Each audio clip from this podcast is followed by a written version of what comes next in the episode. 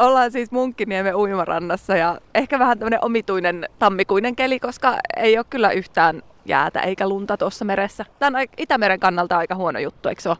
No tässähän on se asia, että kun meillä ei ole lunta ja pellot jo jäässä, niin se valuma, mikä tulee pelloilta, on huomattavasti isompi kuin esimerkiksi jos meillä olisi pakkasta, mikä tarkoittaa, että ravinteet huuhtoutuu veteen todella paljon enemmän kuin mitä olisi, jos meillä olisi kunnon pakkastalvi. No niinpä, toivotaan, että sitä tulisi vielä sitä pakkasta ja lunta. Tässä oli siis Tom ja sitten mulla on tässä vieressä Mikko vielä. Te kesällä kuvasitte Itämeri-aiheesta sarjaa ja teitte siellä samalla lupauksia, miten te aiotte toimia Itämeren hyväksi. Niin nyt mä ajattelin vähän kysellä, miten teillä on pitäneet nämä lupaukset.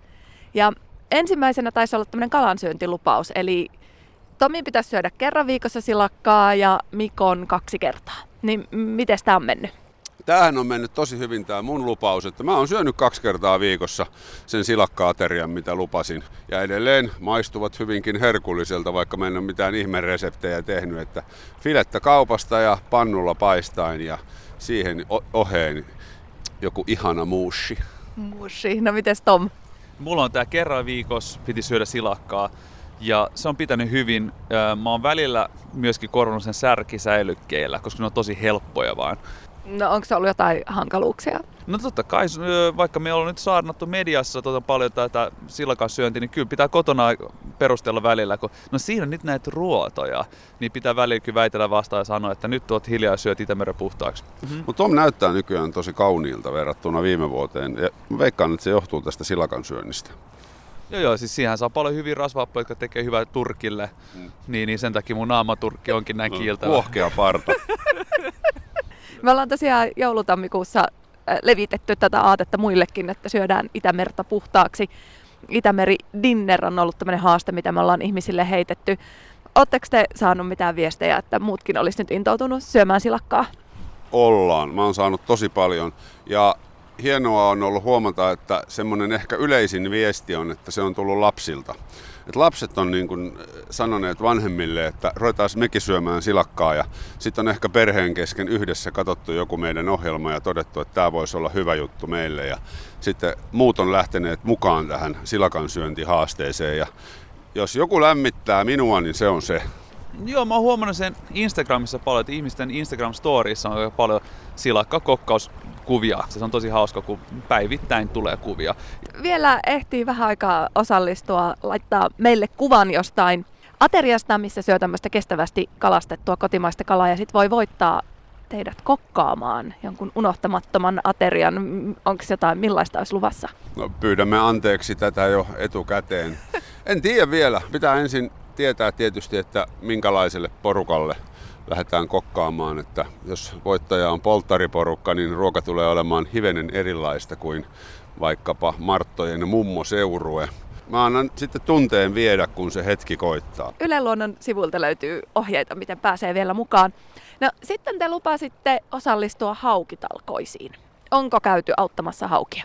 Me, me käytiin tuossa Kokkolassa tutustumassa hommaan. Haukitehtaan äh, hanketta oltiin tukemassa ja tutustu siihen. Ja mulla se oli ensimmäinen kerta, kun mä osallistun tämmöisiin talkoisiin. Se oli todella hauskaa.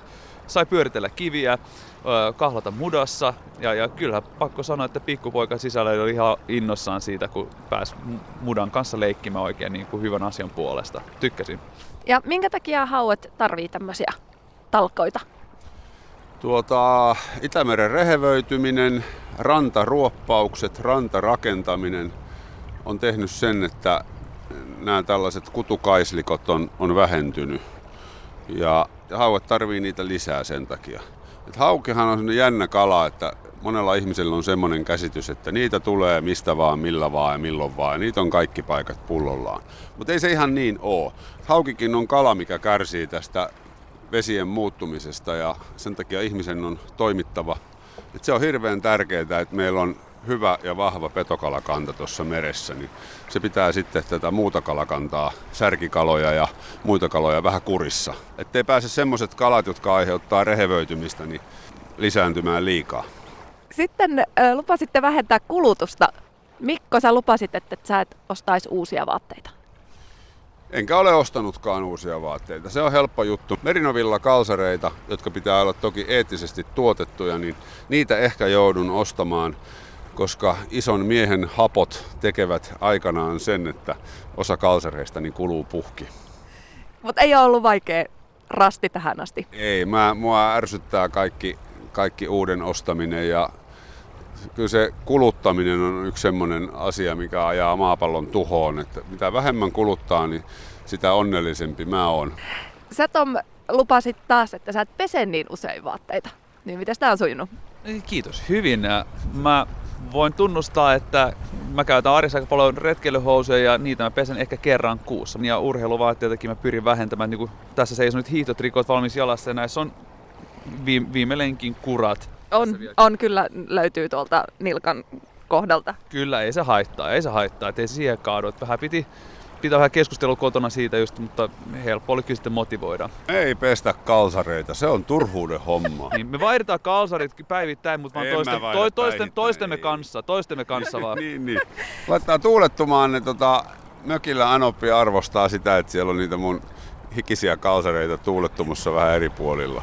Niin, ja Itämerelle se on hyvä homma esimerkiksi, että tota pesuvettä ei sitten niin paljon mene tonne mereen, kaikki ne ravinteineen.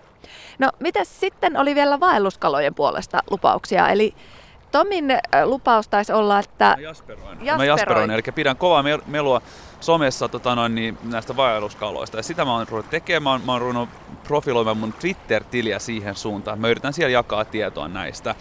Ja hauska on se, että missä asun täällä Haagassa, Helsingissä, niin löytyy tietenkin puro, missä on vaelluskala. Ja mä oon nyt ottanut sen ihan, niin kuin, ihan kummilapsekseni sen, sen puron. Se on hämmentävää huomata, että miten jonkun sosiaalisen median tili muuttuu, kun vuosi vaihtuu. Et ennenhän Tom jakoi vaan ainoastaan kaikenlaisia suomenruotsalaisia juomalauluja ja tämmöisiä linkkejä tämmöiseen niin iloiseen purjehduselämään. Ja yhtäkkiä sieltä alkaa tulla sen todella tärkeää ja painavaa vaelluskalojen hyvinvointiin liittyvää uutisointia ja kehitysideoita, miten me saadaan maapallon verisuonisto, eli joet parempaan kuntoon. Ja mä oon siitä hyvin onnellinen. Hän on onnistunut tässä haasteessaan erinomaisesti. Saat kympin. Kiitos, kiitos. Mahtavaa. Ja miten sä, Mikko, lupasit, että sä otat yhteyttä kansanedustajaan, ainakin siihen, ketä olet itse äänestänyt ja kyselet, miten hän on nyt ympäristöasioiden kannalta ja vaelluskala-asioiden kannalta hommat hoitanut, niin oletko tehnyt näin? En ole vielä ottanut yhteyttä, mutta olen penkonut Googlesta hänen nimellään tietoja ja hän on kyllä ottanut kantaa vaelluskalojen puolesta ja tehnyt sitä työtä, mitä ennen vaaleja lupasikin. Sitten lupasitte ottaa lyhyitä suihkuja. Oliko kylmiä vai lämpimiä? Tota, tässä on nyt ainoa oikeastaan semmoinen, missä mä, missä mä tulen epäonnistumaan sen kylmyyden osalta. Et aamulla, kun mä herään, niin mä en pysty kyllä menemään kylmään suihkuun.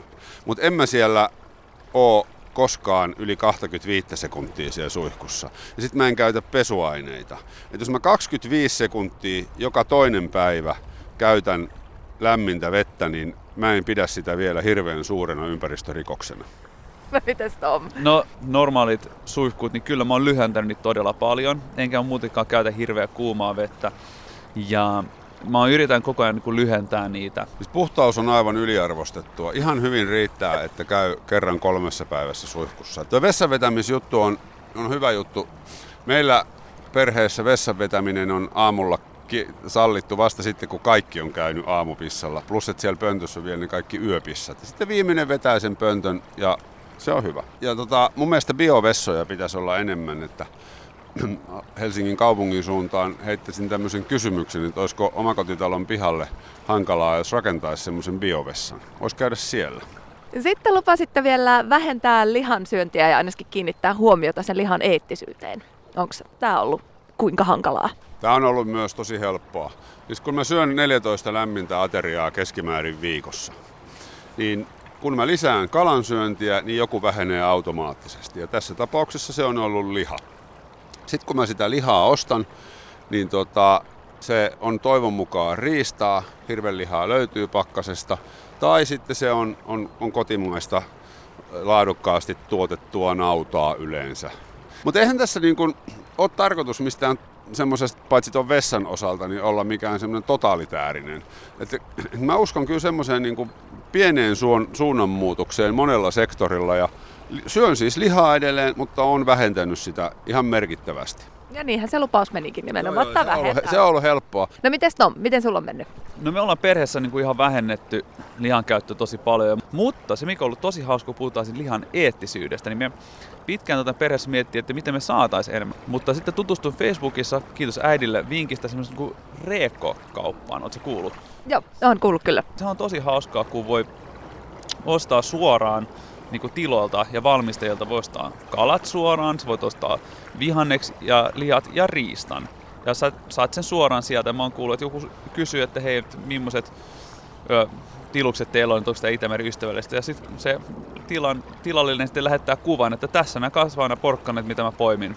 Ja musta on aika mahtavaa. Ja musta tuntuu, että tämä on, tää on varmaan kasvava ilmiö, että ihmisiä kiinnostaa ruoan alkuperä ja, ja eettisyydet ja kaikki nämä asiat. Te olette nyt ainakin osa näistä tehnyt kesästä asti ja osan tämän vuoden alusta, niin kuinka pitkään nämä jatkuu nyt nämä teidän lupaukset? No nämä on helppoja lupauksia ja semmoisia, mitkä tuo elämään vain parempaa omaa tuntoa ja parantaa elämänlaatua, että en mä näe mitään syytä, miksi mun pitäisi rajoittaa se johonkin aikaan. Jos mä tuun joskus silakalle allergiseksi, niin ehkä mä sitten sen lopetan, mutta muuten mä syön sitä niin pitkään, kun henki minussa vielä pihisee.